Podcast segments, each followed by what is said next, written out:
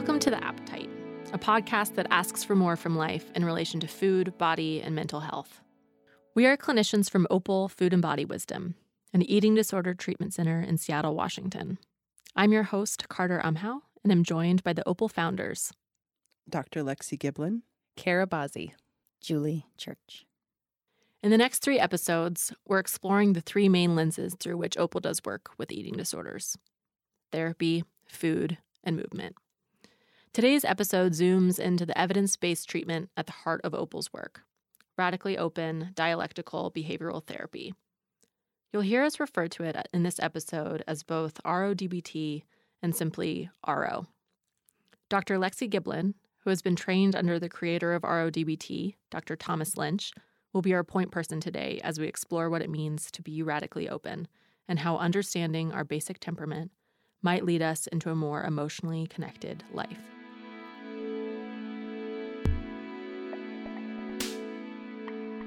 Lexi, there's like so few people in the world that could do what you're going to do. So just be confident. I believe in you. I want you to know that. and Dr. Lynch, watch out.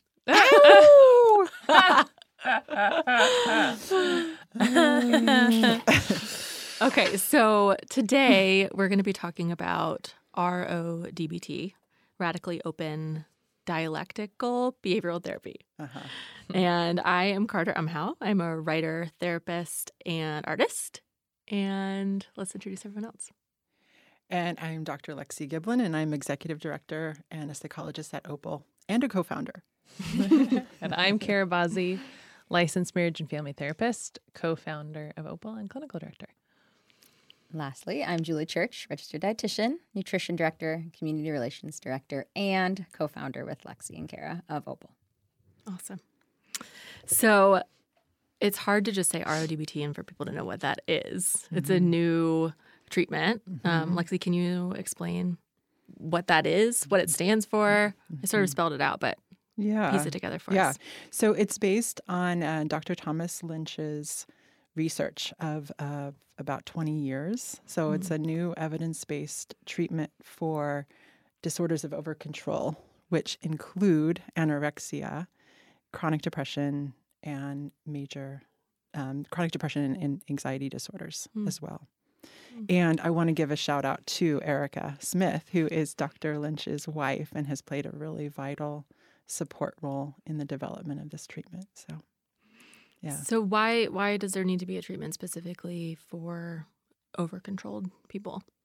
What does that mean? Yeah. yeah. it's a great it's a it's a great question because um, we had at Opal been using dialectical behavioral therapy as um, one of our modalities, and dialectical behavioral therapy, um, Dr. Marsha Linehan's work, is a treatment for disorders of under control, mm-hmm. and um, that treatment um, is directed towards behaviors um, of uninhibition. Hmm. And it turns out that most of our clients at Opal are quite over controlled, I would say. Mm-hmm. You know, I, I, we haven't done the numbers, but I would say, you know, 80% or so of our clients mm-hmm. are on the more over controlled side. Um, and so when we found out, when we learned that there was a treatment, an evidence based treatment that was geared towards over control, we couldn't we couldn't pass up really diving in deeply and learning about it because you know Julie, Kara, and I, and the rest of the eating disorder treatment community had been um, treating eating disorders based in intuition more than what mm-hmm. the, the literature, the research was telling us. So there was no real um, research base to the work we were doing. And so along comes RODBT with an evidence base and we are we're just jumping in excitement because we now have a theory to lean into mm. that actually has been proven to be effective for the people that we treat. Mm-hmm. Yeah. So did people typically like the people that you were using DBT mm-hmm. do you think that they would have called their clients all under controlled or has it just been kind of the norm that yeah.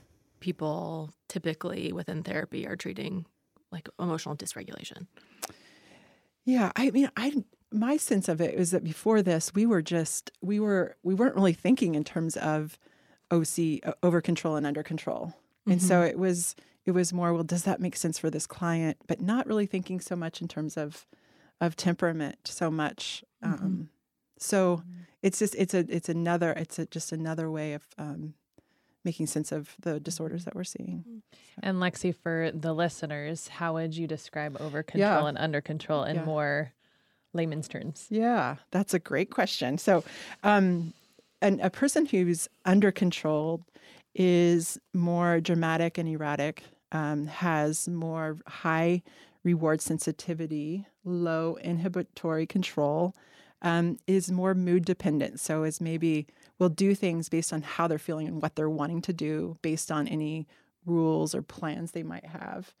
Um, they have more um, chaotic kind of relationships. Um, and this under control would be more associated with borderline personality disorder, for example. And over control is the opposite in a lot of ways, in that it is really too much of a good thing. It's it's it's self control gone gone awry or gone amok, where the person is um, is inhibited emotionally, um, can delay gratification, um, plans ahead, has um, difficulty relinquishing control. So this, as you guys were talking about the podcast and talking about how you might want to do it differently than what was in my head, I had to kind of flexibly control my urges to make it go the way that I thought it was going to go, so I could feel my o- my over control come up because it was I had a kind of a, a script in my head and I had to do my own adjustment. Um, but over control is is associated with soc- social isolation because the the idea the issue is that these over controlled tendencies get in the way of social connection, of really true intimacy with others. So the plan is more important than the the connection with the other person. Um, and uh, the person with over control, to say a little bit more, is that they tend to be really serious about life. They take life very seriously. They work extremely hard. Um, they have high personal standards, lots of perfectionism, um, and they will they'll they'll sacrifice. They're sacrificial um, in an effort to reach their goals. So it's I like a lot of those qualities. I think that's partially why we're here today because we have some of those. Yes. I think we're and we're, it gets rewarded a lot in society, Yeah, tell me. right? Yes. yeah This sounds so as the listener might be thinking, what's wrong with that? yeah you know What it is sounds wrong with that? incredibly American, yeah right? right, I mean, yes, that sounds incredibly American. yeah. I was saying before we started recording today that this is something that I'm constantly trying to figure out. Am I OC? Am I UC? Am I? I have no idea. Putting it that clearly feels like that. Those things sound very foreign to me in some ways, right? So, but it's the more organized, more sacrificial, um, of self, of mood, kind of both of those things in a lot of ways. hmm Yeah, it's it's another way of thinking about it is um, masking inner feelings, and when we mask our inner feelings, uh, we have a hard time connecting. Because if you don't, mm-hmm. if I don't share with you how I'm feeling today, then how do we connect on a true intimate level? So then, if you if you inhibit your emotional expression and you don't share your vulnerability, you might you may find yourself quite lonely because you're mm-hmm. never really touching base about what really matters for you and what you're feeling mm-hmm. in any given moment. So yes, all the the organization, the pattern recognition is another aspect of over control. Those are important parts, but it's really the the part that really gets folks in trouble who are OC is is the the emotional loneliness part and the difficulty connecting. Um, is And- what it is. And I would imagine, and this is true of our clients, and I think just when I think of personal life too, is a lot of um, fear around sharing that inner world uh, that it's going to be met with rejection. Mhm. So it might, even if there's desire for more connection, I think a lot of us, and me included, can be scared of being rejected. Mhm. So It's such a good point, right? Because um, if you're OC, you tend to be more risk averse. And a lot of what we do socially um, is taking risks. You know, sharing yourself is is a risk, and there's the fear of, of what will happen if I share myself. But what happens if you don't take a risk? right. You know, in your life, either interpersonally or in other ways, um, you have to take a risk to learn.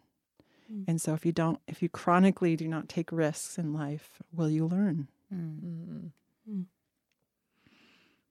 I find it always surprising in some ways, or at least particularly when I first heard about RODBT, to think about uh, like depression as an issue of over control in particular. Mm-hmm. Um, I think there's some stereotype of someone having not enough control, right? So they're not wanting to get out of bed in the morning. That's maybe, Mhm. I, I, I mean, the the kind of more rude word, way to put it would be that someone's like kind of dragging their feet, right? Mm-hmm. I mean, someone that's not very aware of mental health issues would maybe think that it was out of lack of control rather Or than control. laziness. right? Yeah. laziness, um, too much emotion. They Mhm. can't get not enough get- willpower. Right. All these different things that seem really opposite to me um, than thinking about them as actually being over controlled.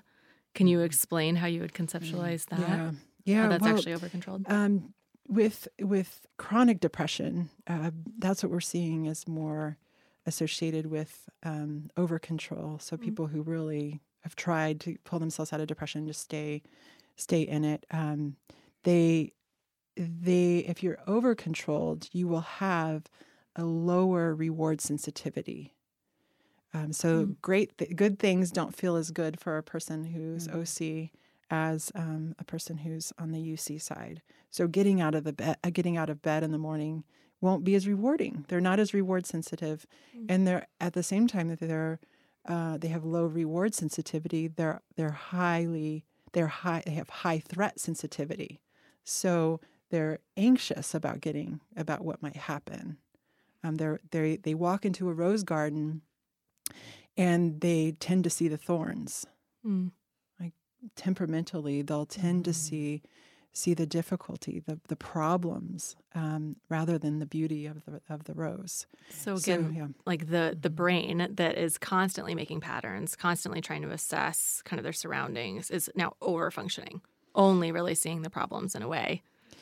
Yeah well they're they're they're temperamentally just not as as wired they're they're more vulnerable to Mhm. avoiding you know threatening situations Mm-hmm. um, because of their temperament Mm.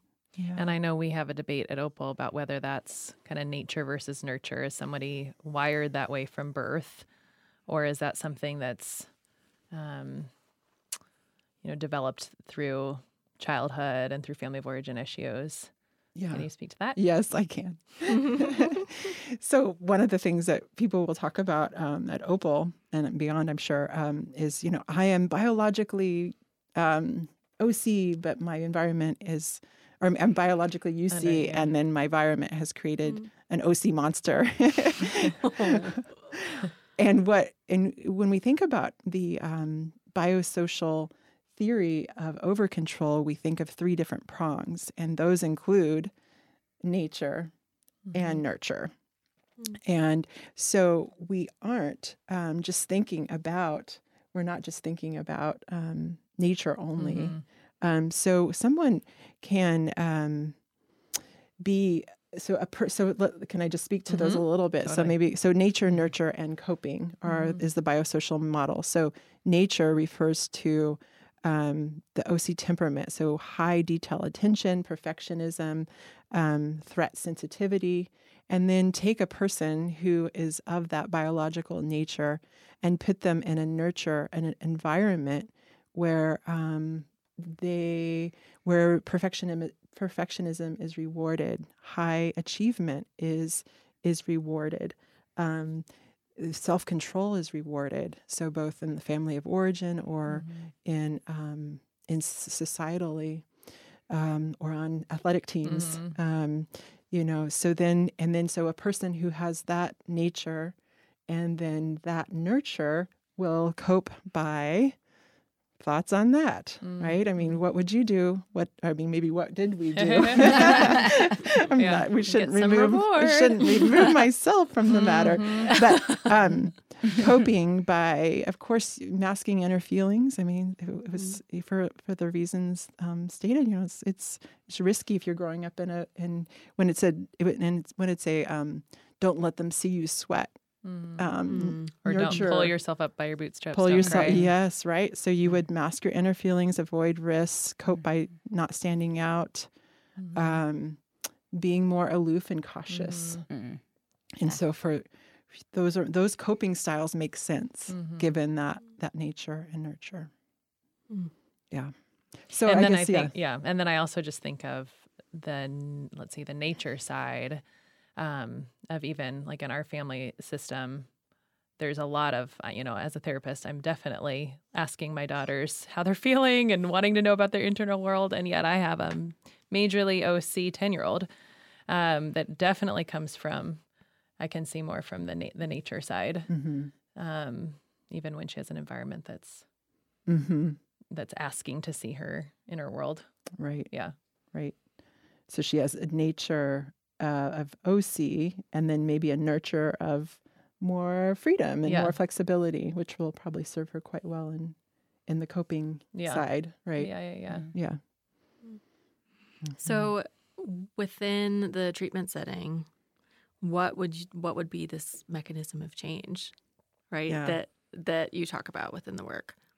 Yeah. What takes someone from being overly OC into a place of more freedom, And more emotional connection. right? Right. It's, yeah.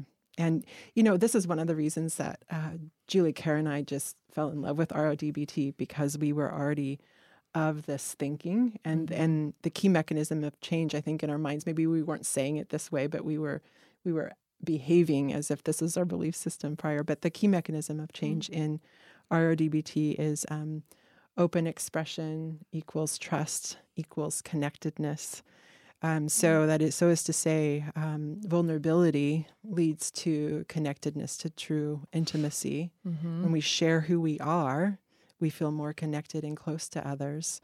And um, when you share who you are, you trust the person, right? I mean, what happens when you when you can tell someone's not try, quite telling you the truth, Mm-hmm. right? You, you you lose trust and maybe aren't as interested in connecting with them.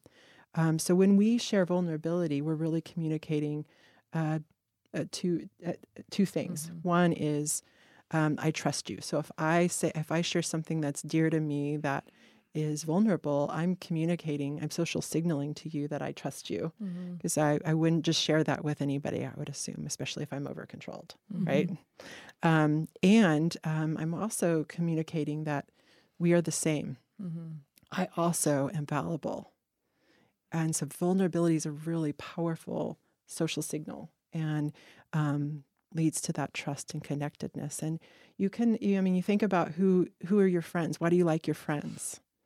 You know, what is it about your friends that draws you to them? Is it that they are, you know, uh, coming back from Hawaii and have their their you know second PhD or or what you know whatever Facebook kind of uh, you Mhm. know um, wonderful Facebook kind of uh, presentation, social marketing presentation. You know what is it that we really like about our friends? Yeah. We love our friends because we share our foibles and Yeah. our vulnerabilities, and they still love us and they Mhm. accept us. In And the so- spirit yeah. of risk taking, should we do a role play? Ooh. On the spot. On the spot yes, you should do a role play. What kind of My heart play? started racing, and I thought of that idea, and I said, "Okay, I'm going for it. That's my my risk taking action." Oh, I like it. I like it. What Kat. are Uh, you the idea do? of having a conversation that Mhm. doesn't isn't very open, that isn't there isn't a lot of open expression, Okay. and then one that would have more open expression. Okay. Mhm. Okay. You want to try it? Kind of one upping. Isn't that one of the tools of That's ma- match plus one is one of the tools. Mm-hmm. Mm-hmm. well, there's gonna do? the there's one that we use in RO. That's the lottery winning situation. Oh, I love that one. Oh, I don't know that one. Okay. do well, it. you We want to could do, do it? it. You Yeah. know. Oh, I think Oh, yeah. I know. I think Yeah. I know. So this would be an example of a time when not only are you connecting through kind of shared expression of emotion, but it's also talking about the power of social signaling, which I don't think we've talked a ton about yet. Mhm. But I think you can probably imagine, and the listeners can imagine too after we do this. Yeah. Um, not just what our tone of voices will sound like, but also what our faces might look like, even Mhm. though you all don't know what we look like. But This is voice tone only, which is yes, you can imagine someone's face though, based off of their tone, right? Yeah. Yeah. Okay. Okay. Great. So here's scene one. Here I come into the room. Carter, I just won the lottery. at Wow. 7 Eleven down the street. I just won Oh, yeah, the lottery, like $50 million Powerball. That's a lot. I know. yeah. I'm, I, what? I mean, that's cool. What do you think you'll do, like with the money? Uh,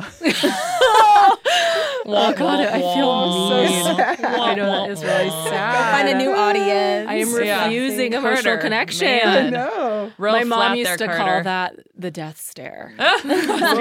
Ooh, that's what Carter So- was giving Lexi, Yeah. the Yeah. death stare. I was like, okay, I'm done with this conversation. That's how I felt. I know, was it's like, I'm easy like, done. never mind. Yeah. Yep. You weren't the right audience. No. Okay, scene two. Okay, so scene two. Carter, What? I just won the lottery. oh my God. Don't scream too loud. Okay, okay, okay. okay. But I just won the lottery. oh my, I'm not even did, oh my gosh, you. how did this happen? At the Powerball down the street at 7 Eleven, the new Powerball? Oh my god. what are you going to do? I don't even know. I can do anything, whatever I want with my life. Oh my God. oh, the faces are great Yes. here. I know. The faces are wide eyed, Oh mouth open, Yes. jaw dropping. Yes. Wow. So quite different, right? Totally different. Yeah. Totally That's different. funny. And here I was just thinking about me and Lexi connecting today over our weekends. Yeah. I'm the like, what's lottery? I don't know. We can do that too. Oh, yeah. But it is, it's a really, I think, important example of the difference between how people can be connected if they are willing to be or mm-hmm. l- have learned how to be less controlled with their expression of mm-hmm. emotion. Mm-hmm. So if I am being incredibly inhibited, even if I love Lexi, I'm so excited for her, whatever's going on with me, I might be so inhibited to actually express that and share that that you probably would not want to be friends with me yeah. At I mean, do I want or share to that. hang out with you after your lack of excitement about my lottery? No. No, I'm not. I mean, that doesn't. yeah. No. No. And the opposite version, even if it's forced, like you can kind of change the way that your face looks, Mhm. right? So Mhm. that would be social signaling, right? Mhm. Mhm. Right. How yeah. would you explain what that's about and why that's important? This social signaling. Mhm. Yeah. Wow. The power of social signaling. Um, so in over control, um, it tends to be that tends to be one of the deficits. Uh, social signaling. The person um, may actually have may tend to have a flat face, and when a person has a flat affect or has kind of a neutral um, facial expression, how do we tend to feel? How do we tend to react to those anxious? Anxious. Yeah, it, it, we tend to, as humans, experience flat affect as threatening. Um, so the person, Wait, exper- can, can you explain that? Why would that be the case? that's a good question. We don't know what they're Oh. thinking or feeling. Yes, exactly. Something's going on in there and I don't know what it is. I would imagine that this has some sort of root, right? I know that it does, but I would love for you to, to explain that a little bit. yeah, Like so so if we don't know what's happening on someone's face, why do we respond like in fear or anxiety? Even if we Yeah. can imagine, or maybe we could be compassionate, or their content of what they're saying is fine. I I would tend to say that if I think a lot of what Kara said is very true, right? We don't know what they're we're, we don't know what they're, they're what they're thinking or feeling. There's no communication of their inner world, and therefore we don't know how to quite be with them, and that makes us anxious. And we certainly know about this feeling as Mhm. therapists of folks who tend to be OC. But I think probably at the core, as humans, when someone's flat, we're wondering, am I in their group or not? Mm-hmm. I'm not quite sure whether I belong with this person or not. And that's what's so threatening to us. Or I don't know whether they're okay with Mhm. me or not. I don't know if I'm okay with, you know, there's a lot Mhm. more probably Questions. anxiety around belonging and Mhm. and our basic tribal nature is is um, more um, questioned when there's a flat affect. Right. And we need to figure out if we're in or out with that Mhm. person. Yeah, because species survival depended on tribe in the past. So we are we as humans are quite sensitive to whether or not we're in Mhm. the tribe or not. Mm-hmm. So we can pick out a neutral or flat expression in a crowd quickly because our, our life truly depended on it in the past. We needed each other and we're better when together. So even with the silly like lotto Yeah. Powerball example, Yeah. I wonder if you would start kind of wondering, is this person going to steal my money?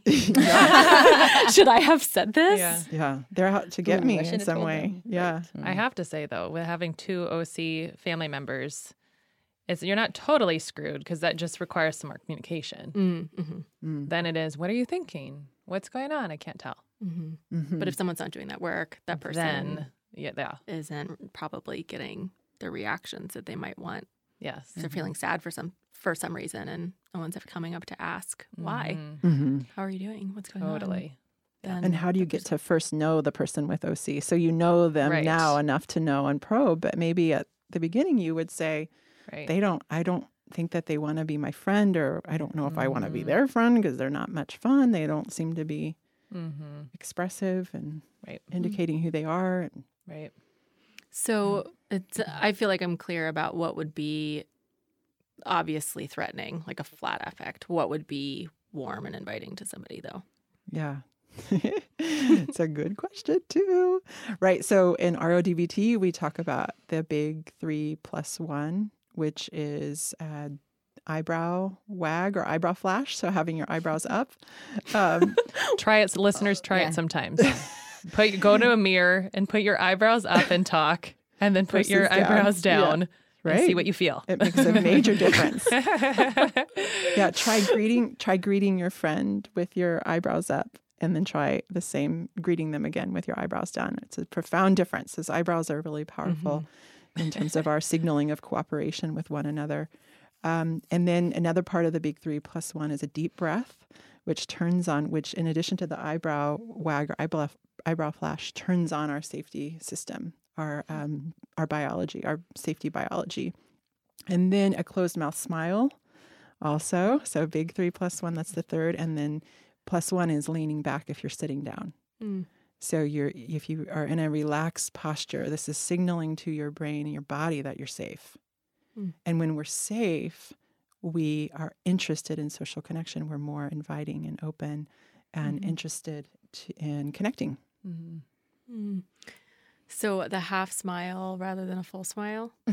Well, we- in don't Overly e- instead of Have- overly eager. It can be a little scary. It's cooperative smile in RODBT. Half smile's a yeah, Okay. It's yeah, casual. cooperative. Julie's doing it right now. yeah, Julie has quite the big three plus one going on. Of course. So, Julie, I have been thinking about how this all relates to food. Mm, I mean, there's obviously a, quite an introduction with that in terms of our clients. there but, is. but for you to have gotten excited about RO from the Mhm. get go, Mm. being the nutrition director, um, what got you excited about kind of conceptualizing it in, in these ways? Mm.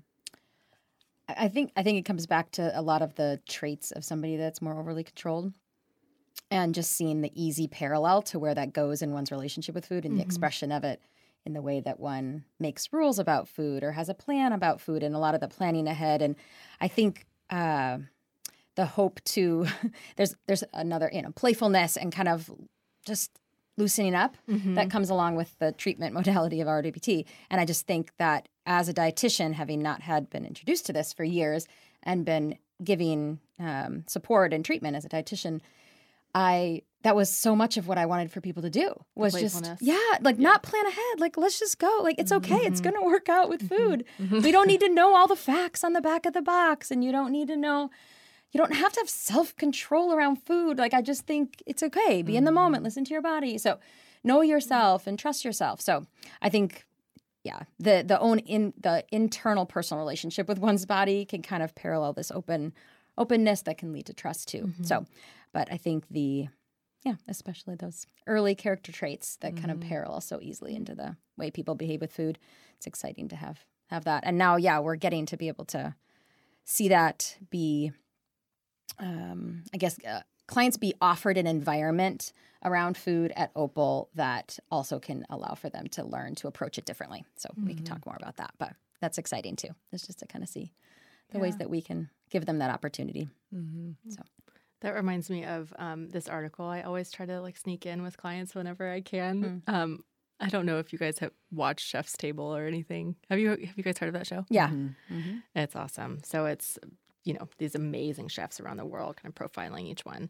Um, there's one chef, um, the restaurant at the restaurant Alinea in Chicago, and there's a gourmet food review Mm. about this restaurant that I I read it actually in a food writing class long ago, and I brought it to our clients sometimes. Um, and it is it has no specifics really about the food whatsoever. It's just this like crazy writer talking about how freaking excited he was the entire time was eating mm. and how connecting it was and the mm-hmm. social experience of being in this restaurant that's opening and every single bite is so amazing. And you don't really know what the flavors are but you know that he was like experience it. leaning over the other side of the table and he was mm. talking to everyone about it and he was sort of mm-hmm. skeptical of the other restaurant goers in the group but suddenly they were all best friends because they're having the best mm. time. And it's obviously this very mm. exaggerated display of mm. being really playful and really open around food um, mm. and the social signaling too of course around what it means to be connected and enjoying something together. And if that's not happening around food or if that's not happening around a table and that's a place where we're all meant to show up three times a day in our lives in some capacity whatever that looks like for us then you're losing Yeah. quite a lot and how attractive is that and how Mhm. you're so drawn to that right Mhm. people just enjoying that being in their body enjoying themselves right right but it's also totally really scary to somebody that's really deep in living life as like really overly controlled. Mhm. It's Because very the fear is- appealing, yeah, but it's appealing. scary. It's scary because they're afraid of being out of control. And again, the like the flip side of being the Yeah. person sitting on the couch not doing anything. right right. And there's this huge body image piece to it as well, I would imagine Right. too, right? So we talked about this a few weeks ago, maybe, but um, this idea of like if you're so concerned about how your thighs are looking mm-hmm. and you're controlling even the way that you're sitting so that your thighs mm-hmm. are looking the best they can look mm-hmm. or whatever, then what is that social signaling to the rest of the room if you're sitting there so rigidly? Right. So you're again in, a, in yet another way being really kind of rigidly social signaling, signaling kind of a closeness Yeah. because you're kind of feeling Consumed more of that the thought. concern. Yeah. Mhm. Yeah. Right. Yeah. Yeah. So the the goal in, in OC, the goal of um, the goal of treatment is to not inhibit more. Like Mhm. check yourself, make check and recheck everything. That's not the goal, right? It's to to chill out. And like you're saying over um, over meals, that's such a great example of just being in the moment rather than focusing on all the details and the Mhm. and just being and and not taking life so seriously. Mhm. You know, that's part of the work in RO is to is to to chill out and not take not take life so seriously. It's okay. Mm-hmm. and it is the food and time with food is one of those opportunities. I think of that. Right. Just being able to give clients the opportunity to do that again with people in a casual way and mm-hmm. not have food be a barrier because it literally is another barrier for people that are struggling with an eating disorder that are overly controlled in a social environment. The food is a barrier to connection mm-hmm. um, because they're struggling with so much thinking and you know so mm-hmm. to be able to let that not be a barrier and maybe them also work on these other social signals and other things but also that food just wouldn't be as stressful to them is really hopeful to me Mhm. And I think again of how relevant that is for all everyone, all the listeners. 'Cause That's not just for people with eating disorders. No. A lot of mm-hmm. people are preoccupied with food Right. with food. Yeah. Yeah and i think the i mean this would be probably a whole nother podcast but it's also the you know especially for the general population how there's there's definitely a tendency now towards finding ways to connect around food in a certain way you might eat food in a certain yeah and that in of itself is supposed to be connective but then how that can lead to more of the obsessive thinking and Yes. keep you from being able to connect with a wide variety of people or um, just be able to be spontaneous in your connection also if you're so Yes. I don't know about you, but some of those conversations I just think are some of those Boring. boring, boring, What, boring food conversations? Yeah, unless we're talking about pleasure and like, ah, that's the good, or like sharing ideas for restaurants or some pleasurable aspect of it. But just to Talk about talk diet. about it at nauseum is so freaking boring. Julie, the dietitian's like, that's what I do, Do. all Yeah. the time. well, and there is yes, and it does get very boring. But I also find the, the finding ways for people to have the openness to like the playfulness and just Yeah. letting go. Like you ate teriyaki, it's wonderful. It Yeah. sounds great. It sounds great. Yes, you and yeah. Right. Some people can find themselves so obsessive with how they did it or how much Right. or where and Mm-hmm. what they yeah, and it just I'm like, Mhm. sounds great. I don't think there's a right way to eat teriyaki.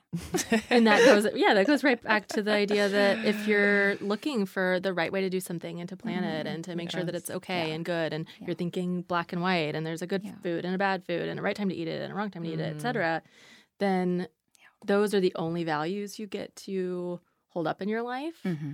whereas RODBT is also suggesting that there are other values to start pursuing Mm-hmm. and we're mm-hmm. suggesting in all these different areas at Opal that there are other values that you should hold Mm-hmm. above whether or not you mm-hmm. picked the right thing for your lunch. Yeah. Mm-hmm. That like, did you have a good time? Were you relaxed? Were you connected? Were you Yeah. getting to be playful? Did you try something new, etc. So less about what did you eat today. The actual nutrient content and what that may or may not right. do to your body size or your health. Yeah. Yes. What about Yeah. what, what what is it going to do to your heart? Yeah. Or And- spirit. And in RO, we're we're we're interested in. Um, we come with humility and say, you know, what is it that you want to get out of your life? What is what is it? And maybe eh, so. It, if so, what if somebody that is what they're after is they want to get that's their thing is getting really into their food and, and if, is that okay with them? You know, so we're we're really asking those questions of the person whether or not that's really the life they want to live, and if not, then we've got this treatment that they can try out. Mm-hmm. And I love RO too because when we don't focus so much on food, it's a it's an indirect way at getting at the the kind of the underpinnings of, of mm-hmm. eating disorders with over control. the emotional loneliness, the primarily. emotional loneliness and the oh, oh, in- mm-hmm. inhibition. So, what would some of the other, like, actual direct avenues into that be within the RO structure?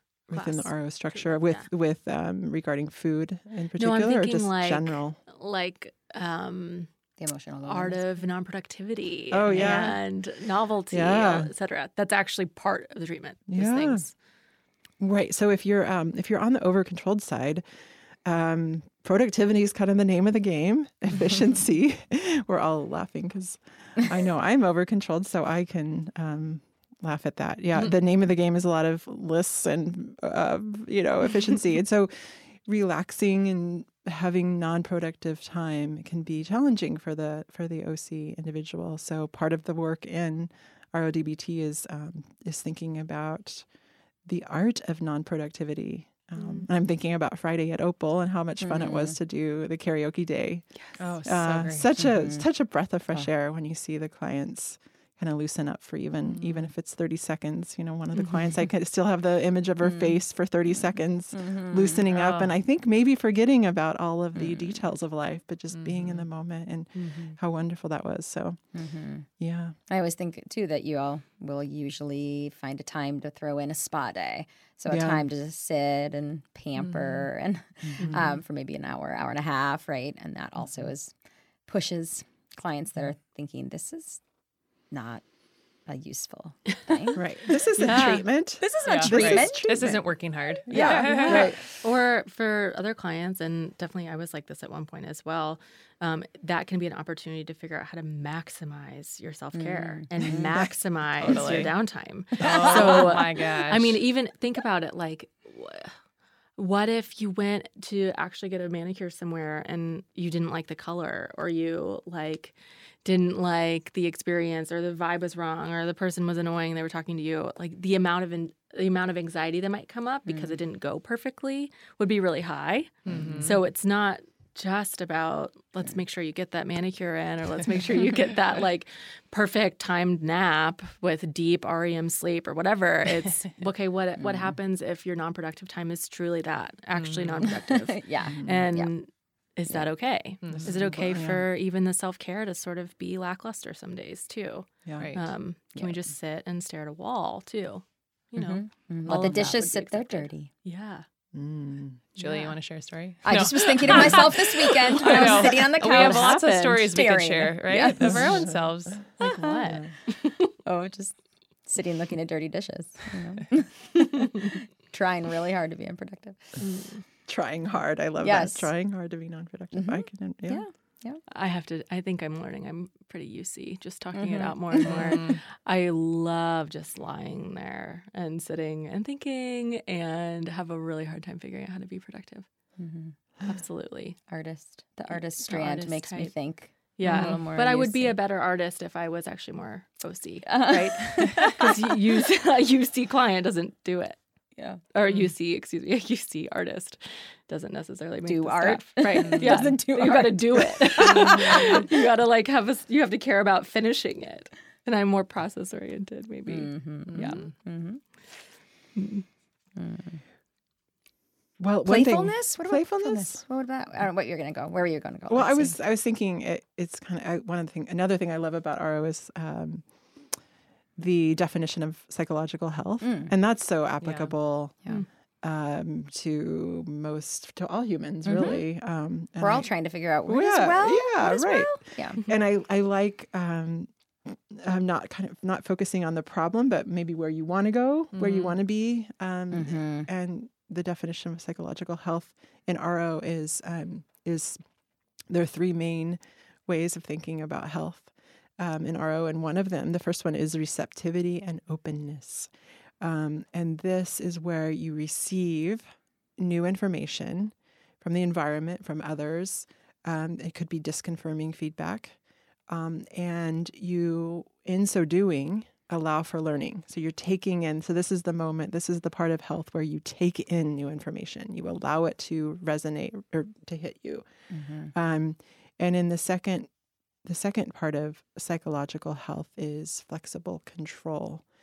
And this is where you take the information you received and adapt to the environment. So you take in the new information and you make changes in line with the new information you received.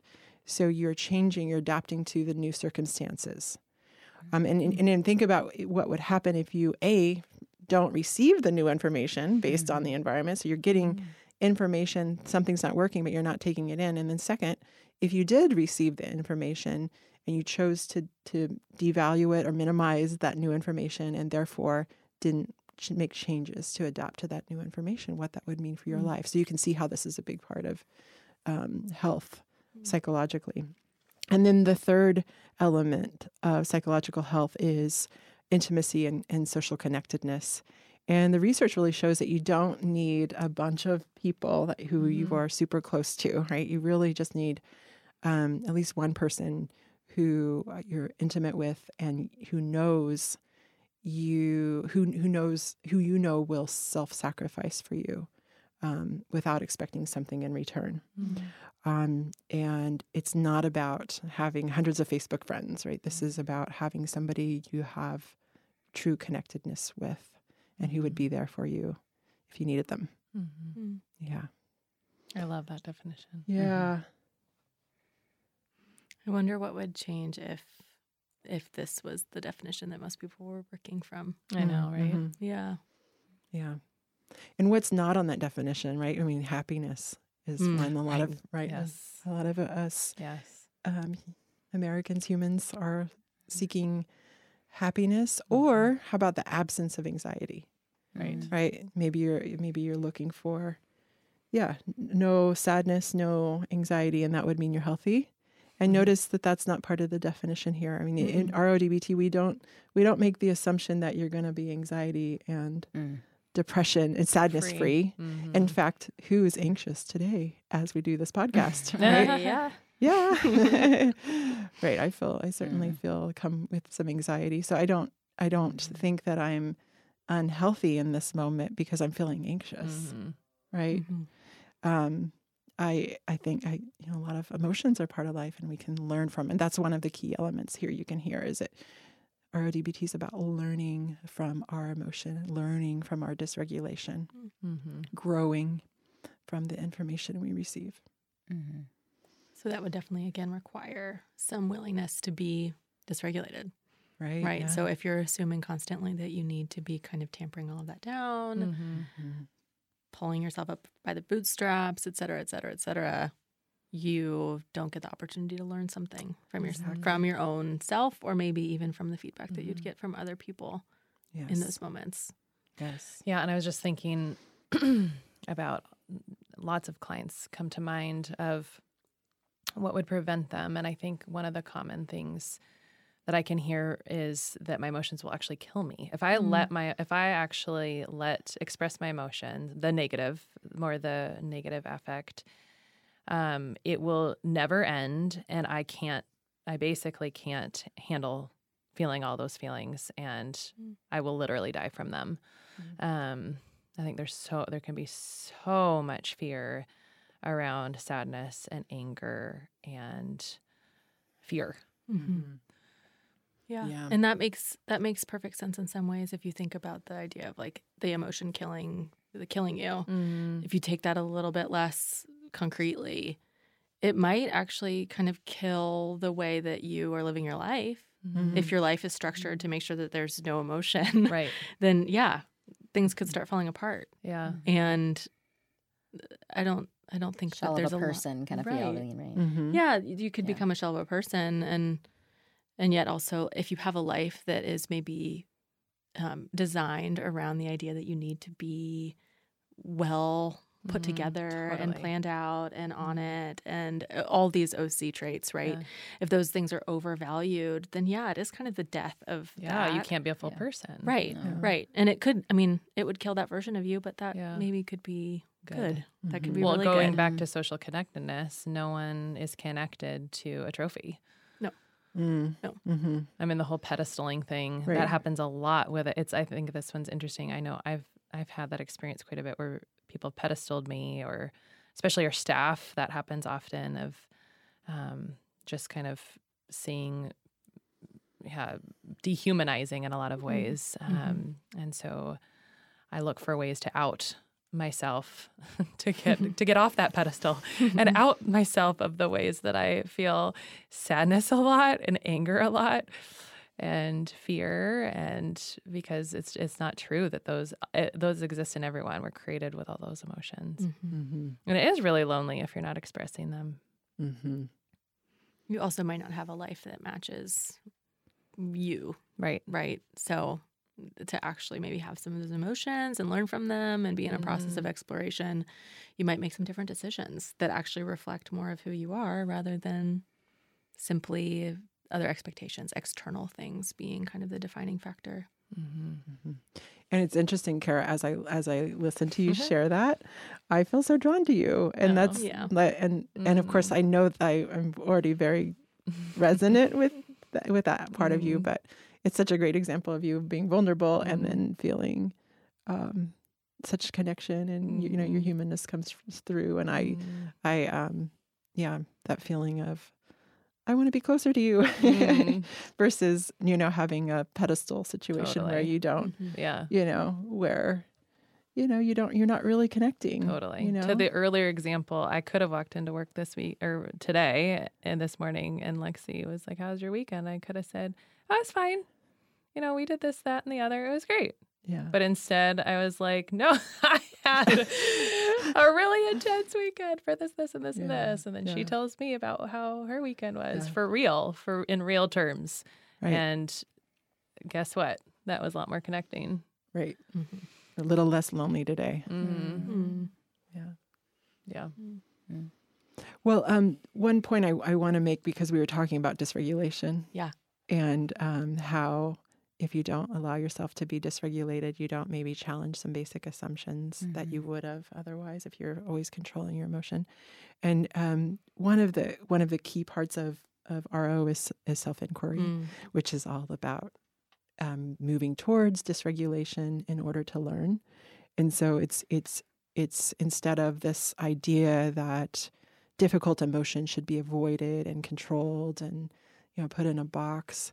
The ideas, it turns it on its head and says, you know what? There's so much that could be learned. There's so much growth in the approach of this emotion, of this difficulty. What can I learn from these Mhm. difficult emotions? What do I not yet understand about myself that um, I might learn if I dive in and take a look at this?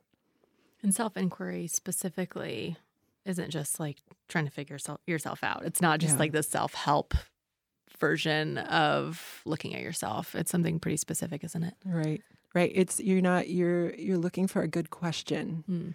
that gets you at your edge, the the part of you that um, is meeting the unknown, Mm. what you don't yet understand about yourself. So you're really you're searching for a question that can kind of that takes you there, Mhm. and that maybe you can revisit in the future, um, versus finding an answer.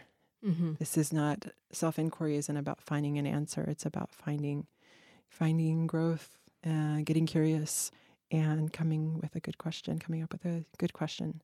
Mm. And in RO, we do um, short self inquiry practices. Three to five minutes is what we say because a person who's OC will, for the reasons Mhm. that Kara was saying, you know, it's it's intense to go. It's it's Mhm. it's painful Mhm. um, to go to our difficult emotions. And so in, in RODBT, we, we know we try to make it um, make it a place that you would want to return, Mhm. um, and therefore, you know, it's okay to just go for a little while and see how see what you learn, and then come back to it later. Um, so I'm even wondering, as as you listeners are hearing this, what if you, if it makes you feel anxious thinking about some of the stuff we're talking about, or what Mhm. I'm uh, thinking about that as Lexi's um, sharing about Mhm. this Mm. um, treatment of just what what comes up for you as you're hearing it. Mhm. And it, self-inquiry can be also done in community, right? Like Mhm. it's not just an isolated thing that you're in your head asking yourself these questions and trying Oh, to come good. up with questions. Maybe you want to speak to them. Yeah, good point. So it's often um, you can you can find a, a good self inquiry um, partner, um, and we do self inquiry at Opal and different consults. Um, but it, it's really helpful when you have uh, a buddy with you in it because they can help you. They can ask you questions that you might not ask yourself, right? Um, you can certainly do it on your own through journaling or just through thought, but certainly I know that I've gone to places I wouldn't otherwise have gone when I when I do self inquiry with someone else. Mm. They, you know, when you're dysregulated and in in in your suffering, it's hard to push yourself to go where you don't want to go, Mm, and that's an, effectively what you're doing in Totally. self inquiry. You're going, you know, where where you don't want to go, and so Mhm. sometimes you need a Mm-hmm. need a, a a friend, a peer to to take you there, to help Mhm. take you there. I was uh, my observation too has been in observing it and being a participant in it too is that you know kind of the question that comes is somebody might be sharing something that's kind of reflective about this place where they had a lot of energy around something. Um, and they're kind of going in one direction, but there's a point when they're sharing and there's this tears maybe coming to the surface or some flushed skin or maybe mm-hmm. shuffling in their chair that's like discomfort and with that um, but they don't stop there and they keep going. So then the person that maybe is the partner in self-inquiry may ask that question like okay wait there was that one moment mm-hmm. that you were tearful and you were talking about this. Do you want to go is there something about that that you want to expand on? So Yeah. i just think that's a mm-hmm. No, it's a good good question. So we often uh, will you know ask the question: Are you moving away from your Mm-hmm. edge or closer to your edge, or moving away Mhm. from your dysregulation? Yeah.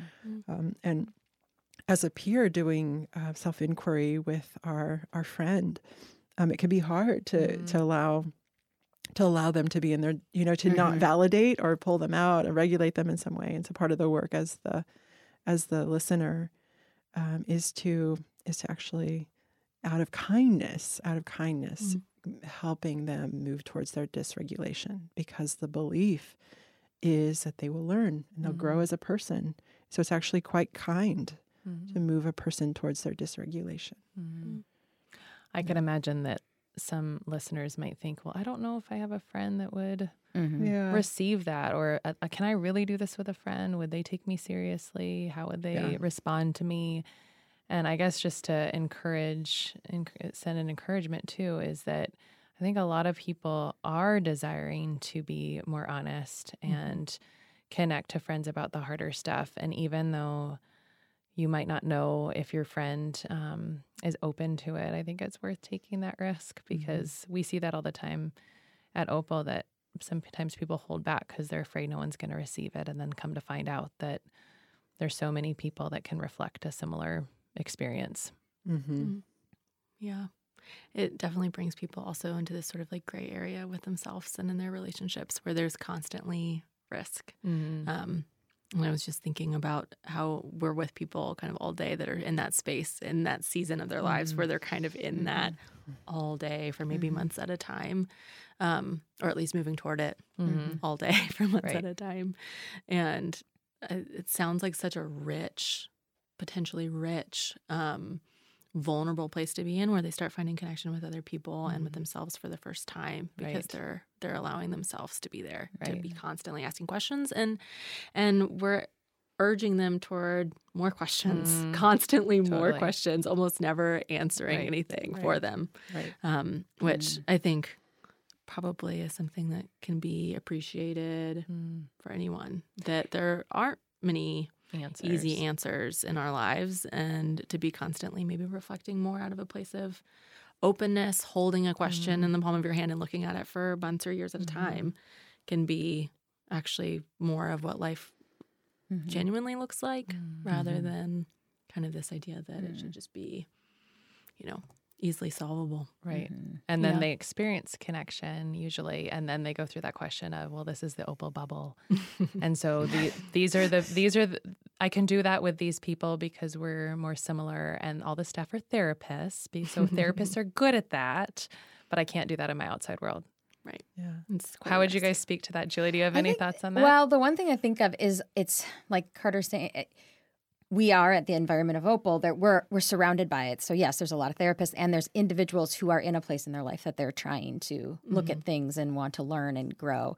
Um, and I do think like somebody who's working in their day to day job that they've been in, or an environment that's not as emotionally available or emotionally focused. How do you get there? Like, what's the leap, right? So you're done with your day of work and you want to be able to, yeah, you want to grow in this way. What's the next step? You know.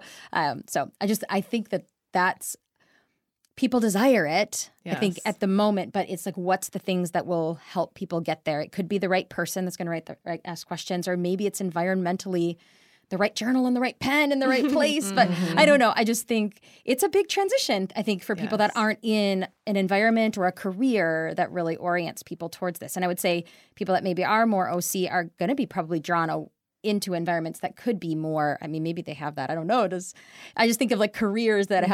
have people with mm-hmm. more of these traits. I could say some, but I don't want to name stereotypes. Um, so I just think, but jumping from that kind of job into this Right. work is very mm-hmm. different. right. So that's and what it makes me mind. think of like the "How was your day?" question. I mean, that's such a simple Yeah. question that gets asked a lot by people. Yeah. How's your Yeah. day? And it doesn't mean you have to then open up your whole life story. It could be one step of just saying, Mhm.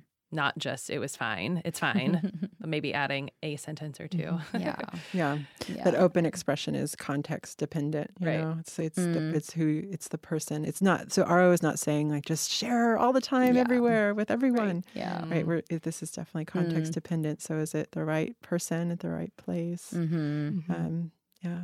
Mm. The right context. yeah hmm But man, it's worth risk. I think, gosh, I just get so excited about how much it's worth risking Yeah. to make take little steps. yeah Yeah. Mm-hmm. Well, I think that we should end here. Great. Um, it's it's really fun to kind of like see all these different threads kind of go off in these different directions, talking about relationship and talking about food and talking about temperament. I think we're gonna have, I don't know, some really fun conversations together. Yes, Mhm. and this isn't going to be the last one on RO. No, it'll be it'll be little seeds everywhere. Mm-hmm. Yes. Okay. Thanks. Thanks.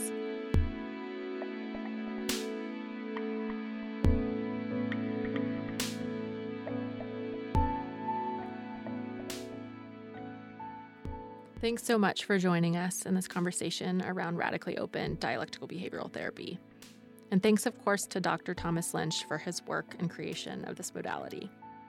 Thank you to Jack Straw Cultural Center for sound engineering, to Aaron Davidson for the Appetites music, and to Opal's Sarah Taylor for production assistance and editing. You can find more episodes of The Appetite on iTunes, and you can subscribe there as well.